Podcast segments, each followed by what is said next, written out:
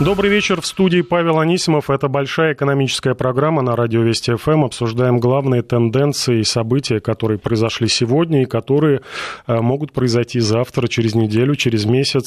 Сегодня вместе с нами Константин Симонов, генеральный директор Фонда национальной энергетической безопасности, первый проректор финансового университета при правительстве России. Константин Васильевич, добрый вечер. Здравствуйте. Ну, главная тема, обсуждаемая везде и на блогах, и среди экспертов, и в интернете, интернете, в топах новостей, это э, та турбулентность, которая сегодня организовалась на российских фондовых и валютных э, площадках. Индексы упали более чем на 10%, и распродажа запустила заявление компании «Русал», что санкции США в отношении нее могут привести к техническому дефолту. Э, в минус ушли многие российские компании, которые даже напрямую не пострадали от новых ограничений, и на валютной бирже курс доллара пробил отметку 60 рублей, евро подскочил до 75. И э, среди коллег главное, конечно, было сегодня обсуждение, это, собственно, правовалютный курс. Все ужасались, как же так, возвращаемся неизвестно куда. Но по ощущениям все-таки уже первый ажиотаж спал, сейчас ну, чуть больше 60 долларов торгуется, 74 э, за евро. Э, все же надо нам пристально столь э, обращать внимание и искать возможные негативные последствия вот тех санкций, которые были, были введены на прошлой неделе именно для национальной валюты. Ну, национальная валюта, как вы справедливо заметили, реагирует спекулятивно на всю эту историю, и поэтому здесь мы не сможем, я думаю, с вами в разговоре отделить влияние на рубль и в целом на экономику страны, потому что после того, как э, сегодня эту спекулятивную реакцию мы наблюдали, дальше, на мой взгляд, конечно, э, валютный рынок будет вести себя Э, в соответствии с теми сигналами, которые он будет получать от экономики в целом. Поэтому, я думаю, надо смотреть на ситуацию комплексно, и тогда уже мы сможем какие-то прогнозы сделать, в том числе и что будет с рублем, потому что в данном случае, на мой взгляд, это, это все будет действительно производное от того, что в целом творится. Что в целом, а, да. Вот что в целом творится в чем особенность, в чем особенность пятничных санкций? Особенность в том, что э, серьезному удару подверглись частные компании, ведь раньше, собственно, акцент делался именно на государственном бизнесе, и э, при этом э, атаке подверглись частные компании, которые действительно имеют довольно серьезные экономические отношения с Соединенными Штатами. Вот потому что Э, если посмотреть на предыдущие санкции, они все-таки создавали скорее проблемы конкурентам Соединенных Штатов на внешних рынках. Это если касается оборонки. Соединенные Штаты и не скрывали, что очень обеспокоены э, активными продажами российского оружия на внешнем рынке, где мы являемся одним из основных конкурентов Соединенных Штатов, хотя они все равно на порядок больше продают оружие, но тем не менее. Э, санкции касались ряда перспективных историй, э, когда речь шла, например, о э, нефтегазовой промышленности, санкции были наложены на шельф и на сланцевые проекты, но, в общем-то, по большому счету российский шельф все равно пока представлен скорее единичными историями, ну а всерьез говорить о сланцевой нефти не приходится, и это скорее уже вопрос о будущем не о текущем состоянии, а о будущем, причем будущем скорее даже не завтрашнем, а послезавтрашнем. А, да, там были частные, безусловно, компании, частные инвесторы. Мы помним и первые санкционные списки, и тех предпринимателей, которых Соединенные Штаты причисляют к ближнему кругу Путина. Касалось там и того же Тимченко, и других, но у них не было действительно серьезного Э, бизнес-интересов внутри Соединенных Штатов. Э, Русал, который попадает под санкции, ну там N+, и компании Дерипаски, для них Соединенные Штаты являются одним из основных рынков сбыта. Алюминий в основном продается в Соединенных Штатах.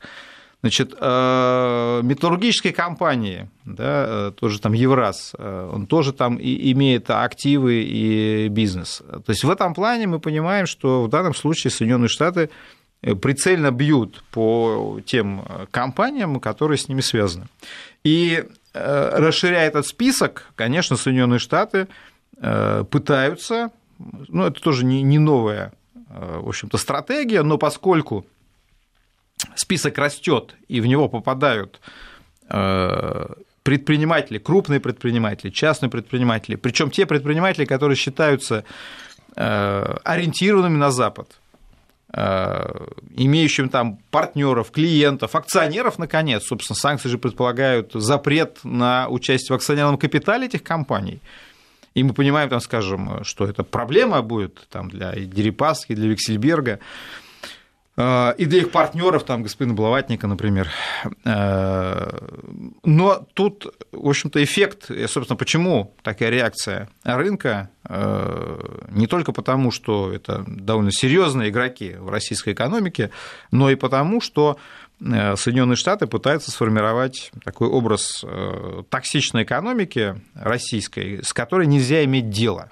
То есть они пытаются показать, что, имейте в виду, санкции будут ужесточаться, вы лучше заранее подумайте, да, там, проекты прекращайте, э, не инвестируйте, денег не давайте, из акционерного капитала выходите. Отсюда и проседание фондового рынка, которое мы сегодня наблюдали.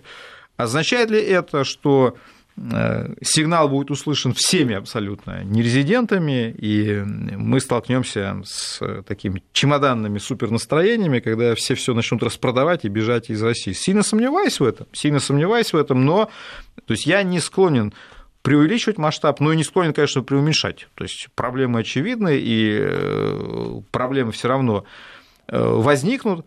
Вот.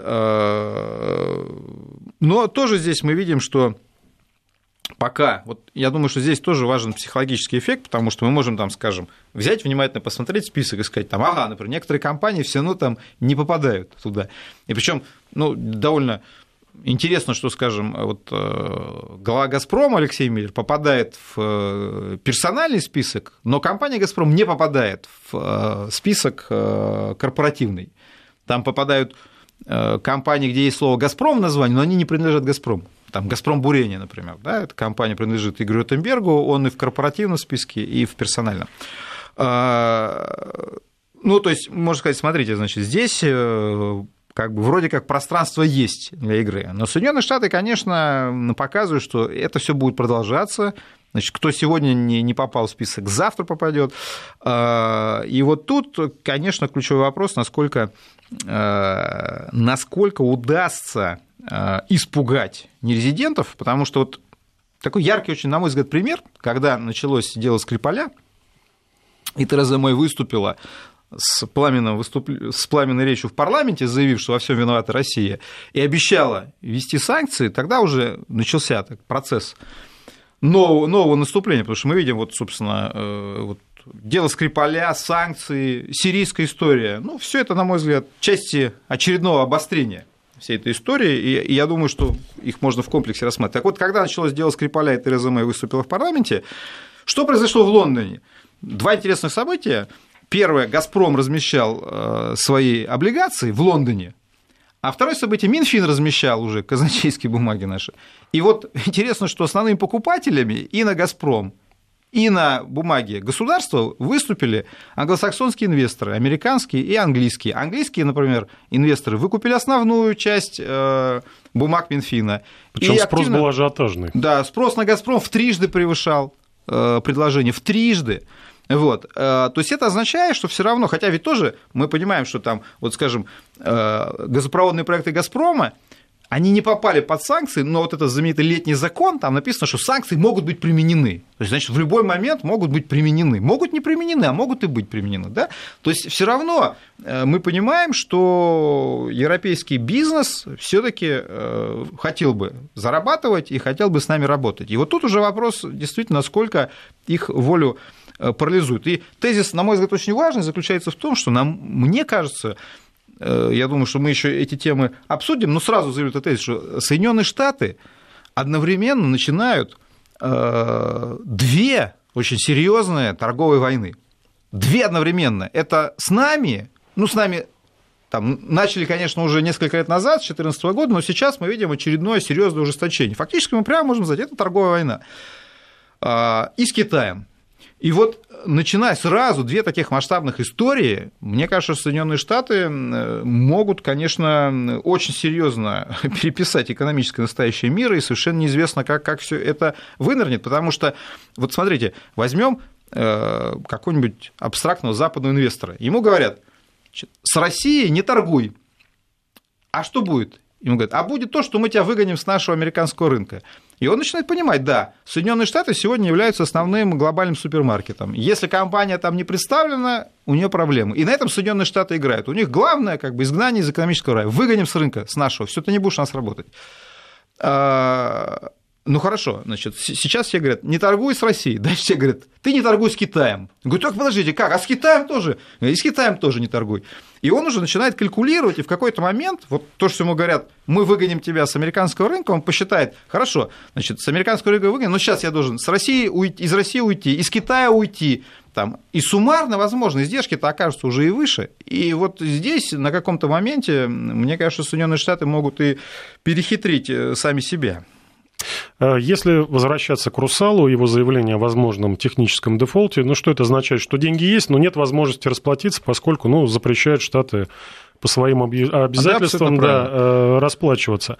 Но читал много э, комментариев, большинство говорят, что Русал намеренно сгущает краски, чтобы э, заставить своих партнеров и в США, и в Европе повлиять на власти, чтобы те сняли, сняли хотя бы часть ограничений для компаний. Ну, сегодня правительство наше откликнулось, сказало, что поможет бизнесменам и компаниям, которые попали под новые санкции. Не уточнили пока, в каком виде будет оказана помощь, но так или иначе иначе первая же реакция есть. Что это может быть за помощь? Ну, а, вообще надо сказать, что э, вот это логика, которая, кстати, пришла из Америки, too big to fall, слишком большой, чтобы быть разрушенным, э, она пришла в период еще кризиса восьмого года, она, кстати, в России была реализована. И в этом плане э, российское правительство имеет уже опыт поддержки крупных частных холдингов как раз вот по принципу слишком большие, чтобы дать им возможность просто так рухнуть. Ну, понятно, это связано и с занятостью, там и во вкладом ВВП все таки не является секретом, что все таки наша экономика, возможно, чрезмерно сконцентрирована в э, крупных корпорациях, но вот э, что есть, то есть, что называется. Э, напомню, что в 2008 году, например, у того же Дерипаски, у его компании, показатель долга кибеда один из основных с точки зрения устойчивости, был примерно 8. Да? То есть это вообще запредельный совершенно уровень. И казалось, что не все тогда устоят. Но тем не менее, основные компании устояли. А, в том числе и при помощи государства. Ну, а помощи может быть самой разнообразной. Посмотрим, собственно, что, на чем остановится э, наше правительство, но тут это возможно и с точки зрения предоставления кредитных ресурсов, и с точки зрения каких-то налоговых вопросов, э, и с точки зрения государственных закупок. Вот. И, возможно, с точки зрения поддержки при, на внешнем уровне, если возникнут какие-то идеи с точки зрения перенаправления потоков, э, вот, я думаю, тот набор макромер, который вполне может быть применен. Вы сказали, что ну, прецедент создан, что любая российская публичная компания может оказаться под санкциями. И второй ваш тезис, что чемоданные настроения могут появиться, те, кто оттуда, вернее, кто туда побежит, ну, имеется в виду иностранные инвесторы. А обратное движение будет или нет? В частности, вот немецкие э, аналитики говорят, что вполне возможно вот это новое ужесточение санкций приведет к тому, что все больше российских бизнесменов задумаются, чтобы э, ну, мало ли что, пока не под санкциями, потом могу попасть, если вдруг. И э, к нам вернется больше капитала, чем сейчас. То такой процесс а, очевидно, что будет. Э, почему? Потому что, ну уж, сигналы идут один очевиднее другого. Это касается и лондонской истории, это касается и американских санкций. Э, не является, опять же, секретом, что российский бизнес очень активно вкладывает, вкладывал деньги за рубеж, и вот этот пресловутый вывоз капитала не был какой-то высокопарной фразы, к сожалению, э, это была реальность. Вот. И я думаю, что действительно вот это понимание, что э, атака, экономическая атака на страну э, означает в том числе и попытку отловить всех крупников, олигархов, как их, собственно, сами американцы называют в официальных документах, олигархи, Я думаю, что этот момент, конечно, очевиден. Тем более, видите, очень интересно, что накануне этих санкций в западной прессе была опубликована информация, что три российских олигарха давали показания Э, летали, летали в Соединенные в Штаты и давали показания. И вот тоже интересно, они дали показания, получается, они что-то рассказали там, а против них, ну, потому что там же, вы помните, там отследили полеты, вот. Но это пока в общем, неофициально, никто неофициально, не подтвердил. но тем не менее публикуют же, да, там данные э, с э, навигационных сайтов. В общем, короче говоря, есть предположение, что это как раз те люди, которые потом оказались в пятничном списке. Предположение. А, ну, по крайней мере, когда люди другие будут читать газеты и эти предположения увидят, они, конечно, почешут затылки и скажут, ага, понятно. То есть, э, вы знаете, кстати, это старая версия, она не новая, она, может быть, не столько экономическая, сколько политическая, что Соединенные Штаты всерьез считают, что если э, напугать э, российский бизнес тем, что его отлучат, от, изгонят из рая, то есть имеется в виду, начнут охоту за собственностью в Соединенных Штатах и в Европе, деньги будут искать, счета арестовывать, изымать активы, потом детей начнут выгонять из университетов, а, то тогда вот а, они придут и скажут э, к этим олигархам и скажут, вот видишь, что мы можем сделать? Мы можем у тебя дом в Майами забрать, что-то арестовать.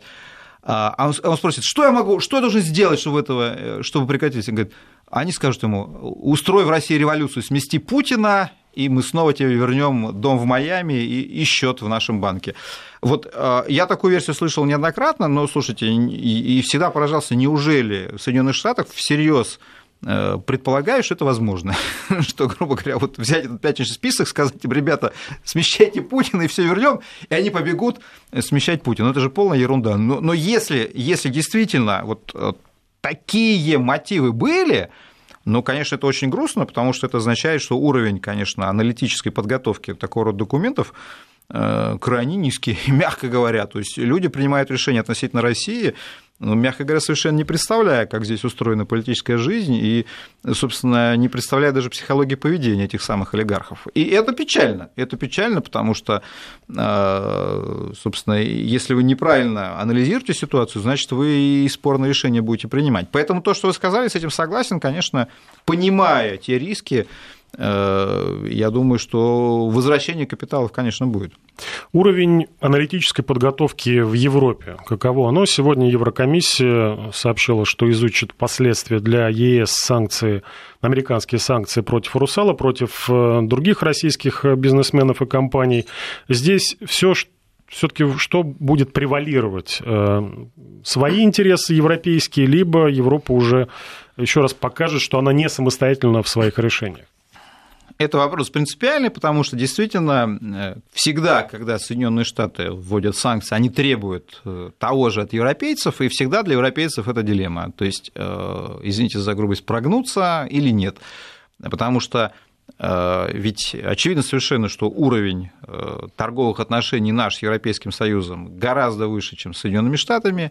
Для европейцев мы это вовсе недалекая какая-то страна, с которой какие-то торговые отношения осуществляются. Мы крупные торговые партнеры в сфере энергетики, мы доминирующий поставщик.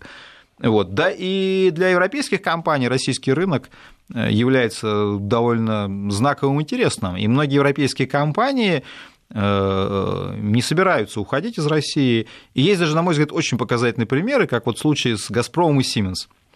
Э, напомню, вот был скандал крупный с поставками турбин – и э, многие требовали от Siemens э, уйти из России, и даже такие прогнозы были. И вот я смотрю, Siemens заключает договор с «Газпромом», на, опять же, на сотрудничество. То есть в этом плане Siemens говорит, что, а что, «Газпром» не входит в санкционные списки, компании подпадают под санкции. То есть а, а, они говорят, мы учли те уроки, да, вот мы понимаем, что этого в Крыму, условно говоря, не должно оказаться. Но почему это не может оказаться там, в других регионах, там, в Чеченской республике э, нашего оборудования? Почему нет, собственно? И вот решения такие принимаются. Поэтому я, я думаю, что все таки в случае с европейцами э, экономического трезвомыслия будет больше. Константин Синманов, гендиректор Фонда национальной энергетической безопасности у нас в студии. Продолжим через пару минут, не переключайтесь. Продолжаем большой экономический час. В студии Павел Анисимов и генеральный директор Фонда национальной энергетической безопасности Константин Симонов. Э, несколько вопросов наши радиослушатели прислали. Напомню, кстати, координаты 5533. СМС-портал плюс 7903 176 363. Это WhatsApp и Viber. Спрашивают, э, Константин Васильевич, могут ли США ввести санкции в отношении «Газпрома» э, в такой момент, чтобы сделать невозможным введение в действие «Северного потока-2»? Ну, могут все, могут все. Э, вопрос только в том, что э, первое, возможность санкций относительно Северного потока-2 и вообще относительно э, новых газопроводов предусмотрена августовским законом прошлого года, но там есть такая оговорка, что эти санкции могут быть введены президентом Соединенных Штатов после консультации с европейскими партнерами, с партнерами, с партнерами Соединенных Штатов. Ну, понятно, что европейскими, а с какими еще? Вот. Э, я не исключаю, конечно, что э, какого-то какого рода санкции действительно могут быть введены против Северного потока-2, но э, вот на самом деле тоже возникает большой вопрос, насколько Соединенные Штаты смогут парализовать волю европейцев и заставить их от этого проекта отказаться. Эта история, на мой взгляд, все сильнее напоминает историю со строительством газопровода Уренгой, Помар и Ужгород, когда Рейган э, ввел санкции, э, запрещавшие американским компаниям в любом виде участвовать в этой стройке с точки зрения поставки оборудования, с точки зрения акционерного капитала то есть акционер, нахождение в акционерном капитале европейских компаний, которые в этом участвуют. Это очень интересная история, которая вот очень похожа. И тогда европейские политики проявили ну, достаточно серьезную мудрость и не подали, что называется, на провокации. Проект в итоге был реализован чудовищными усилиями.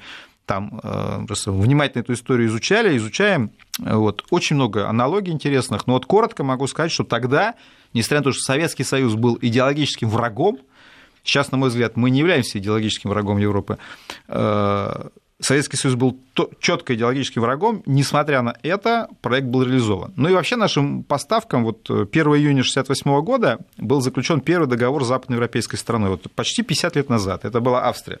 Вот, потом была Италия, Германия, а потом вот был вот этот легендарный газопровод Уренгой, Помар и Ужгород. Так вот, я считаю, что сейчас ситуация очень похожа, и надеюсь, что европейцы тоже проявят мудрость. По крайней мере, пока мы видим, что э, уже вот сейчас Финляндия на прошлой неделе дала Э, первое разрешение на строительство Северного потока-2, Германия дала все разрешения на строительство Северного потока-2. То есть в этом плане э, строительство морской части газопровода уже ничто не может остановить, потому что даже если Дания запретит строительство Северного потока-2 э, в своих территориальных водах, согласно Конвенции ООН по морскому праву 1982 года, она не имеет права запретить строительство в своей экономической зоне, потому что газопровод – это транспорт, и он регулируется этой конвенцией. Если э, Европейский Союз начнет грубо нарушать уже международное законодательство, ну, слушайте, это, это уже будет совсем другой мир.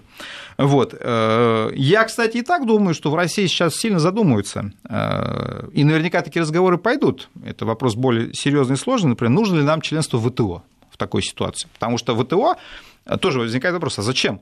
Зачем тогда быть членами ВТО, если против тебя применяют санкции, что тоже вообще-то, по идее, нарушает принципы свободной торговли? Э, я думаю, что надо закрыть нам тематику, скажем, участия России в Парижском соглашении. Опять же, а зачем мы это делаем, зачем мы дискриминируем свою экономику, когда нам говорят, надо жить по общим правилам. Ты начинаешь жить по общим правилам, потом выясняется, что все живут по одним правилам, а против тебя другие правила. На кой что-то это нужно? Вот. Эти вопросы э, будут возникать. Таким образом, э, и если Европейский Союз начнет еще грубо нарушать там, морскую конвенцию, конвенцию по морскому праву 1982 года, ну, Слушайте, э, возникает тоже вопрос, как Россия на все это дело будет отвечать, потому что сегодня Россия, я уже сказал, завтра Китай, как все это будет выглядеть? А, так вот, собственно, возвращаясь непосредственно к э, газопроводу «Северный поток-2», э, то есть, да, там можно запретить строительство, как я уже сказал, в территориальных водах Дании, придется нам этот остров Готланд обходить чуть ниже, и это увеличит э, срок строительства, увеличит стоимость незначительно, но все равно, согласно международному законодательству, мы можем построить эту трубу. Вот. Э, что касается сухопутной части в Европе, там, собственно, в Германии вопросы решены, там есть маршрут газопровод Еугал, там даже уже на аукционах выкуплены мощности по доставке из одной точки в другую. То есть в этом плане, собственно, э, процесс идет. Э, ну, турецкий поток, он вообще, Турция, как вы знаете, не часть Европейского Союза, и здесь санкций нет. Первую очередь, э, первую нитку турецкого потока, ну, по моим оценкам, мы успеем до Дня Победы ввести. Э, вторая нитка тоже, я думаю, в этом году завершится свое строительство.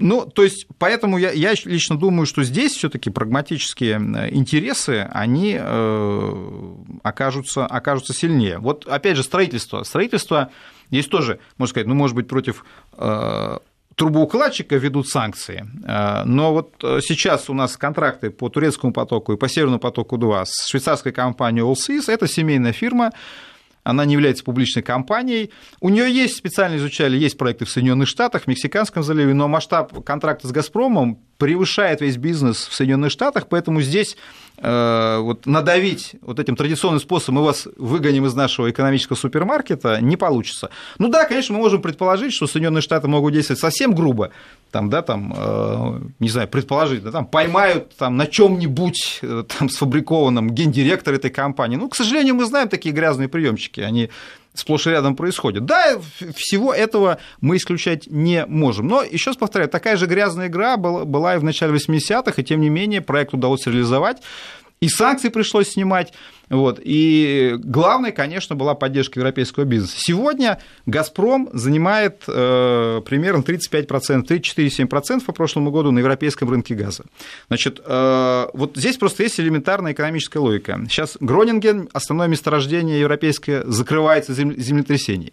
Значит, спрос на газ э, растет в том числе и из-за Парижского соглашения и отказа постепенно от угля.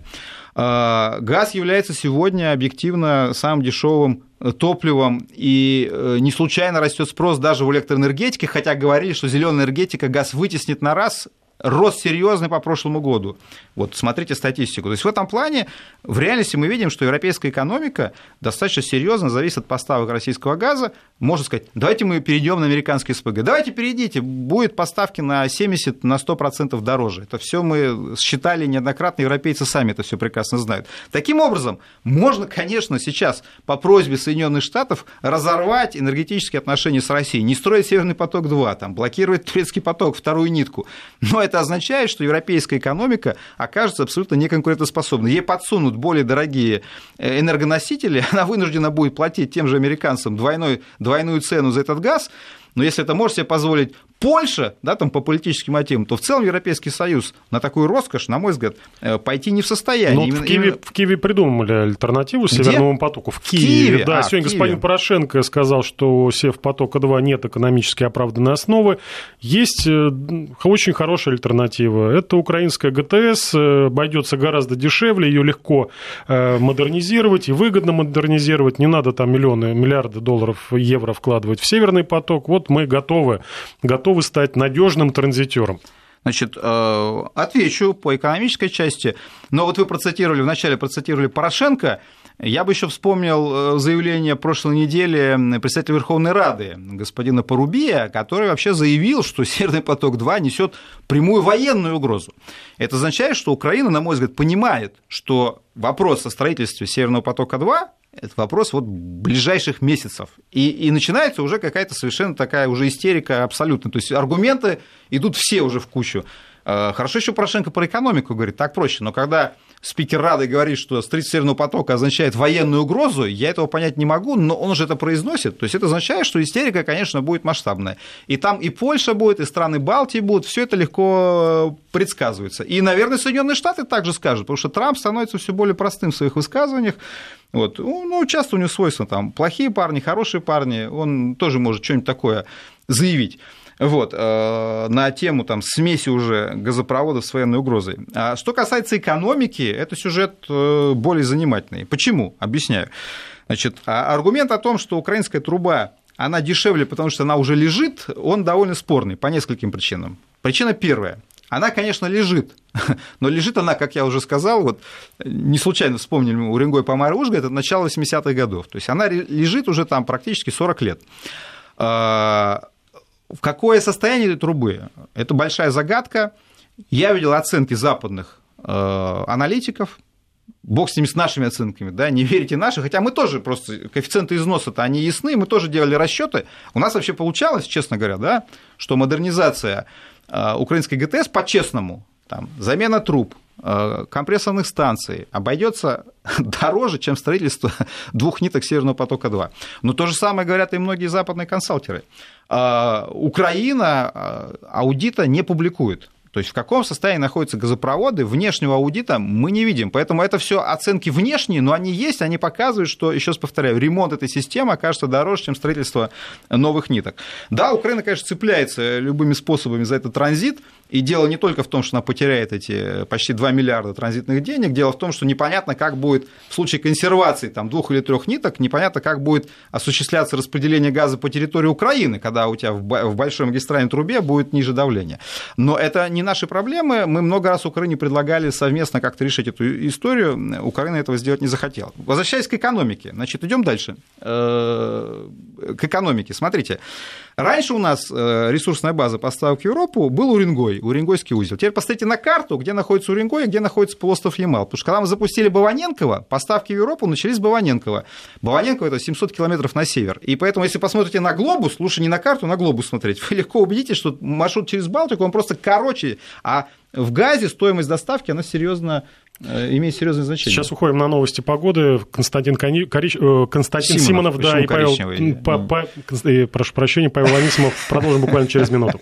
Продолжаем большой экономический час в студии Павел Анисимов и Константин Корищенко, генеральный директор. Симонов, Симонов. Симонов. Да что же такое это? Вот смотрю на Константина Васильевича, сегодня просто общался с Константином Николаевичем Корищенко. И, в принципе, тезисы, которые вы, Константин Васильевич, Константин Николаевич, очень похожие высказывали, поэтому оговорился второй раз, прошу прощения. Константин, Константин Симонов, генеральный директор Фонда национальной энергетической безопасности. Э, закончим про э, экономически оправданные с точки зрения Киева да, основы пропуска газа через несколько Украину. Несколько тейсов э, сказал с точки зрения экономики, назову еще коротко несколько. Вот когда Порошенко говорит, что газопровод через Украину, он рентабельный, он имеет в виду свой карман. Но не забывайте, что трубы, которые идут через Украину, это собственность «Нафтогаза», а «Северный поток-2», например, это стопроцентная собственность «Газпрома». Это означает, что «Газпром» будет платить сам себе. Э, в «Северном потоке» 50% у «Газпрома», 50% у европейских партнеров, между прочим. Э, там две немецкие компании изначально были партнерами «Газпрома», и, кстати, газопровод «Северный поток», он фактически обе нитки заполнены практически полностью. То есть я что хочу сказать? Я хочу сказать, что вместо того, чтобы платить, это как, понимаете, аренда жилья. Да, если ты купил квартиру свою даже в ипотеку, ты постепенно живешь в своем жилье и никому не платишь. А так ты, ты живешь в арендованной трубе. И экономика показывает, что, конечно, эта труба довольно быстро окупится. Э, то есть получается, что этот путь более короткий, э, этот путь э, более экономически выгодный. Вот. И помимо того, что «Газпром» будет платить сам себе, вот уже есть расчет тарифа по «Северному потоку-2». То есть, грубо говоря, какой тариф нужен, чтобы эту трубу окупить в приемлемые сроки. Так вот, я вам должен сказать, что уже сейчас, как это не смешно, вот если взять расстояние и взять тариф Северного потока, так вот, и взять тариф Нафтогаза, уже сейчас транзит по э, Северному потоку-2, по Северному потоку уже существующему дешевле, чем транзит через Украину, вот. И, то есть, вы понимаете, это только мы говорим про экономику. Я не беру политические риски, я не беру возможность того, что Нафтогаз может просто по щелчку пальцев поднять тариф, несмотря на все контракты. Ну, уже делали, а, а намеки уже были такие. Ну, слава богу, они это не делали, но намекали. То есть, я даже это оставляю за скобками, и то уже аргументов хватает в пользу того, что, конечно, проект экономически рентабельный, и, а вовсе даже там не политически мотивированный. Переходим к заключительной такой тоже глобальной темы. Сейчас страсти немножко поутихли вокруг торговой войны между Китаем и Соединенными Штатами, но господин Трамп, хотя и смягчил никто, риторику, все равно считает, что Китай э, должен снять свои там торговые барьеры, продолжает давить. Китай э, якобы пойдет на уступки, в чем есть достаточно серьезные проблемы, э, сомнения, скажем так. С этой точки зрения все-таки нам, э, скорее всего, да, лучше, чтобы Китай и США между собой договорились, потому что многие аналитики говорят о том, если э, вот эта новая большая торговая война все же получит продолжение, это ударит по сырьевым рынкам в том числе и достаточно может серьезно подорвать нефтяные цены. Либо мы здесь больше в плюсе. Вот это серьезный вопрос. На самом деле, что более выгодно и какой сценарий Э, более для нас приемлем, на самом деле. Да? Э, да, я понимаю логику тех, кто говорит, что, возможно, торговая война приведет в целом к э, снижению экономических показателей в мире. Ну, логика понятна. Сегодня торговый дефицит Соединенных Штатов годовой в торговле с Китаем 375 миллиардов долларов. Чудовищная цифра. И если Китай начнут выдавливать с американского рынка, возникает вопрос, куда эти товары пойдут и не приведет ли это к снижению темпов роста экономики Китая. Вопрос довольно очевидный. А, но при этом я лично э, думаю, что есть, конечно, аргументы и для нас э, как-то не позитивные в этом столкновении. Почему? Потому что э, я уже сказал, что Соединенные Штаты начинают фактически две торговых войны сразу, и это приведет, на мой взгляд, к серьезному изменению правил мировой торговли. И в конечном счете мы понимаем, что конфликт Соединенных Штатов и Китая это, скорее всего, и будущее и экономики, и политики на ближайший период. Вот. И это означает, что Китай на самом деле со все большей очевидностью будет задумываться о том, как сокращать свое присутствие на рынке Соединенных Штатов и какие альтернативные модели здесь э, применять.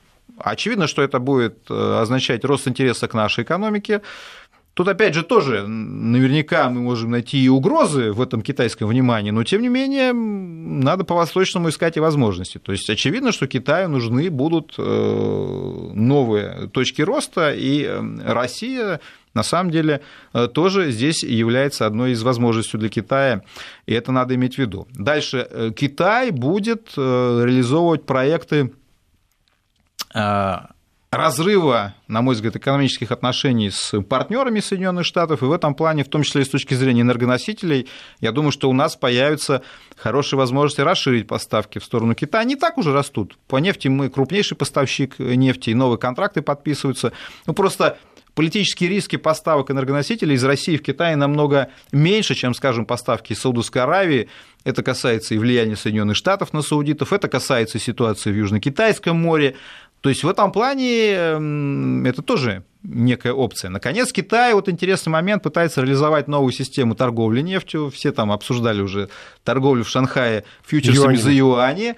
Э, понятно, что это пока попытки, но попытки уже интересны. То есть в этом плане Китай, естественно, будет отвечать э, тем, что он будет пытаться разрушить вот эту созданную Соединенными Штатами систему там, да, э, торговли сырьем за доллары, в основном на американских, англосаксонских площадках с участием американских инвесторов, Китай эту альтернативу будет пытаться сформировать. Мы тоже можем принимать в этом участие. Таким образом, э, вот эта война гигантов, последствия ее могут быть действительно разрушительными в целом для экономики, и в этом плане она вызывает определенные опасения. Но, с другой стороны, понимаете, когда, э, будем откровенны, одна страна э, воспринимает себя как государство, которое может делать все, что хочешь, несмотря на какие-то правила, которые вроде как должны выполнять все, ну, такая торговая встряска, война, она может и э, привести в какое-то чувство Соединенные Штаты. Поэтому, увы, может быть, это будет и болезненно, и неприятно для нас, но тем не менее,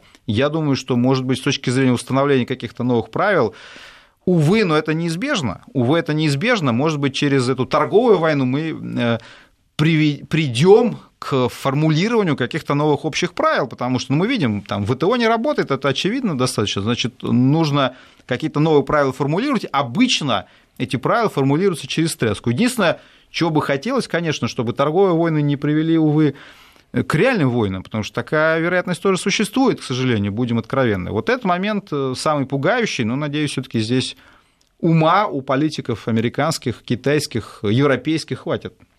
Так все же будет продолжать Трамп давить? Да, либо... уверен, уверен. Я уверен, что здесь э, никакой такой серьезной передышки не будет. Это изначально была его позиция, что Китай наш главный конкурент, я убежден, что Трамп вот эту линию будет гнуть, что нужно торговый дефицит сокращать, вы нам должны, и поскольку эта цифра 375 миллиардов, она колоссальная, Трамп будет это делать. И достанется не только Китаю. Если вы посмотрите по 2017 году, в целом дефицит Соединенных Штатов в мировой торговле 810 миллиардов долларов. Колоссальная цифра, почти триллион.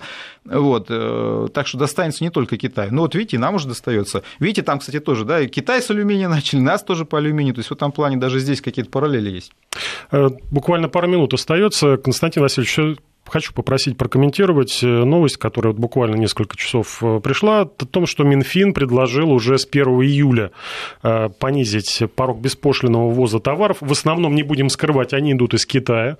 То есть, скажем так, наверное, сократится этот поток с 1000 до 500 евро уже с 1 июля. На человека в месяц можно будет ввозить с Нового года до 200 евро. Пока постановление на э, рассмотрение общественности, но вполне возможно э, станет буквой закона. Э, нужная мера, не нужная, потому что разные мнения. Да, те, кто торгует, говорят, не нужно. Те, кто торгует у нас, российские интернет-магазины, как же так столько возится беспошлино, мы прогораем. С точки зрения бизнеса и потребителей – но если это общественное будет обсуждение, надеюсь, что это так, вот, потому что думаю, да. думаю, что общественность не в восторге, конечно, будет от этой идеи. Ну, понимаете, тут, кстати, мы возвращаемся к той теме, которую мы так или иначе обсуждали с вами всю передачу. А, вот какой должна быть реакция России? Мы должны закрываться, или же мы по-прежнему должны все-таки считать, что мы живем в относительно открытом мире? Потому что, да, я понимаю, что надо с наивностью заканчивать. Но, с другой стороны, я не думаю, что правильно, если мы сейчас полностью закрутим э, все люки задраем и будем говорить о том, что наша задача опять ориентируется на внутренний рынок и так далее. Ну, к сожалению, емкость нашего рынка не такая и маленькая, но не такая и большая, чтобы мы могли исключительно на свой внутренний спрос ориентироваться. Даже Китай с населением там, почти в полтора миллиарда, и то без экспорта, естественно, жить не в состоянии и не сможет. Вот. Без экспортно-ориентированной экономики все равно будет сложно выживать и развиваться, и тем более те задачи, которые Путин обозначил в последнем послании, достигать. Поэтому я лично считаю, что все-таки надо аккуратнее вот эти меры, которые... То есть, ну, как, понимаете, как тоже... Вот Трамп тоже можно сказать, ну, Трамп же это делает, он защищает свою экономику, поэтому здесь, безусловно, какие-то защитные меры должны быть, в том числе и в области регулирования торговли, но, с другой стороны, я думаю, что не стоит Э, поддаваться соблазну тотального регулирования. Я понимаю, что там, может быть, и бюджет нужно поддержать. Вот. Э, и тем не менее, я все-таки надеюсь, что решения, связанные вот с косвенным налогообложением, по большому счету это и есть косвенное налогообложение, будут более аккуратными, интересы населения э, тоже будут учитываться не в последнюю очередь, а не только интересы бюджета. Посмотрим, 1 мая уже станет ясно, прошло или нет. Благодарю, Константин Васильевич. У нас в в студии был Константин Симонов, генеральный директор Фонда национальной энергетической безопасности, первый проректор финансового университета при правительстве России. Всего доброго, до свидания.